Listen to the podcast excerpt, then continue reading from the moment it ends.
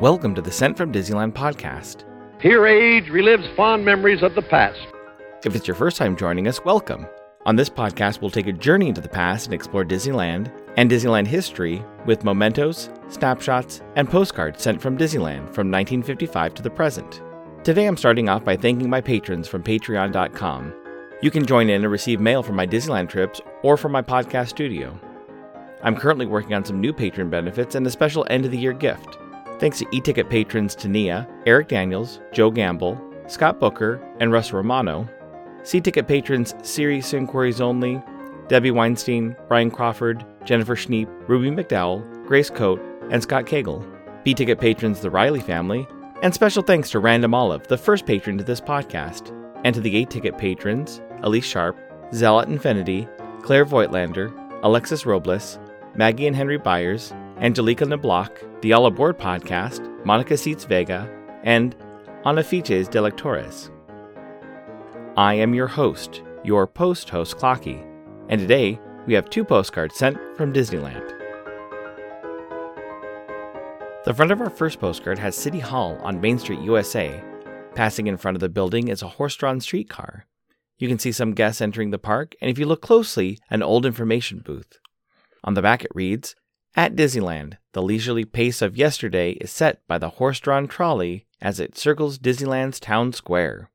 It's postmarked January 16, 1956, and I assume they visited the park on Sunday, January 15th, when park hours were from 10 a.m.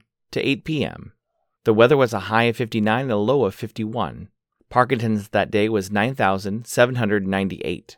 It's addressed to a Mr. and Mrs. Chris Donatuk of Durango, Iowa. It reads 91556. Dear folks, just a line from Puente tonight. We're having a nice time and are leaving for Frisco tomorrow. Weather is nice here and was swell all the way out. Everyone is fine. Michelle traveled well but is a little tired with so much playing. We only had a flat tire on the way out. Got here Thursday night. Be seeing you. Lois, Dan, Michelle. Lois, Dan, and Michelle were at the park just after the paid toilets were removed. That's right, Disneyland had paid toilets. I looked up some history about coin operated bathrooms and learned that pay toilets began popping up in the United States after 1910. Most pay toilets became obsolete after a group called Committee to End Pay Toilets in America started a campaign saying that paying to use toilets is unethical and an infringement on basic human rights. In 1969, March Fong Eu, the first Asian American woman in the United States to be elected to a statewide executive post, proposed a bill banning pay toilets. She argued that pay toilets discriminated against women, since stalls required fees but urinals were free. The experiment of having free and pay toilets at Disneyland ended in 1955. After many guest complaints, Disney removed the pay stalls in the park. Most pay toilets required 10 cents to enter, so I guess Disneyland toilets were considered an A ticket attraction.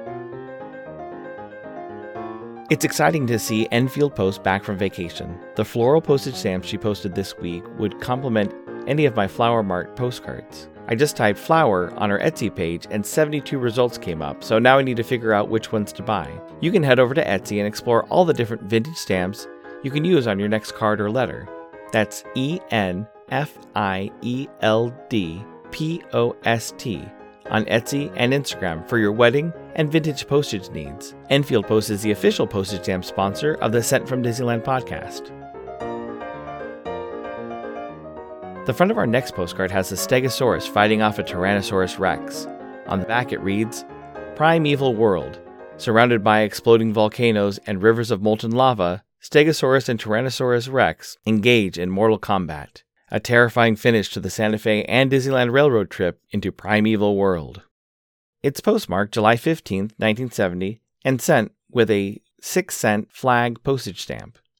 I assume they visited the park on Tuesday, July 14th, when park hours were from 8 a.m. to 1 a.m.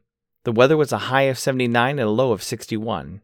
It's addressed to a Mr. and Mrs. T. A. Golick of Portland, Oregon. It reads Tom and Eni, I thought I was going to the men's room and ended up here. They look so hot I hosed them down. This place is really a blast. Wish you were here. See you soon. Russ and Sandy, Vic and Randy. You would have to be pretty lost to end up in the primeval world looking for a bathroom. Looking into more Disneyland restrooms, I found some conflicting reports on the number of bathrooms per land. Looking at my replica 1955 Disneyland map, each land had one set of restrooms one halfway down Main Street, one near where the Pinocchio bathrooms are today, one in Tomorrowland near the old art corner, what is now the Little Green Men's Store, one by the entrance of Frontierland, and one between the Jungle Cruise and the entrance of Adventureland. Then, when I looked closely at both my 1956 guidebook and a Sam McKim fun map of the park, Frontierland and Adventureland bathrooms seem to share the same set of restrooms near the current location of the Adventureland restrooms. These restrooms are the ones that are near the Adventureland entrance and between the Adventureland Bazaar shop and the walkway between Adventureland and Frontierland. In any case, the first few years of Disneyland, the park only had four or five bathrooms. By 1970, when Russ, Sandy, Vic, and Randy were looking for a bathroom, there were 15 to choose from in the park. The closest to Primeval World would have been the Tomorrowland bathrooms near the Disneyland Railroad Station. This incoming postcard is sponsored by the Art Throwdown. Art Throwdown, or ATD, is a craft hour on Instagram starting at 9 p.m. Eastern, 6 Pacific. It was nice to see paper artist Russ Romano working on some projects this week. Each host brings something a little bit different to each show. I'll list some regular hosts, or you can follow Art Throwdown 2020 on Instagram. The front of my incoming postcard has a U.S. mail letterbox made by Cutler Mail Chute Company.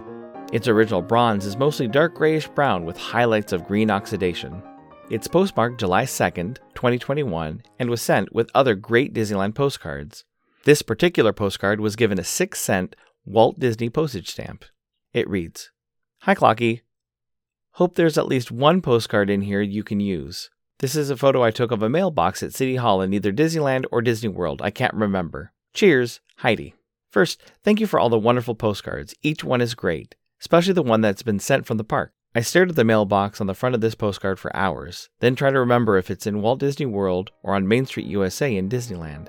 I'm pretty sure it's a Florida detail, but just in case, I'll pack it in my bag for my next Disneyland trip to see if I can match it there.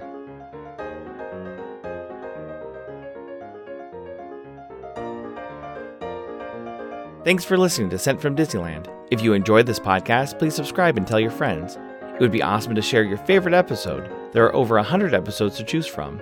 It would also help to leave a five star rating and comment at whatever podcast platform you use. If you'd like to support the show financially, please check out our Patreon page at patreon.com slash sent from Disneyland. You can find me on Instagram and Facebook at Sent from Disneyland or on Twitter at Sent from Disney.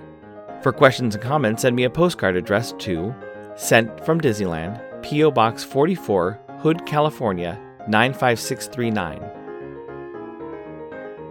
This podcast is not affiliated with Disney, the United States Postal Service, or any post office or Disney properties. Opinions expressed on this podcast belong to its host and guest of the Sent from Disneyland podcast.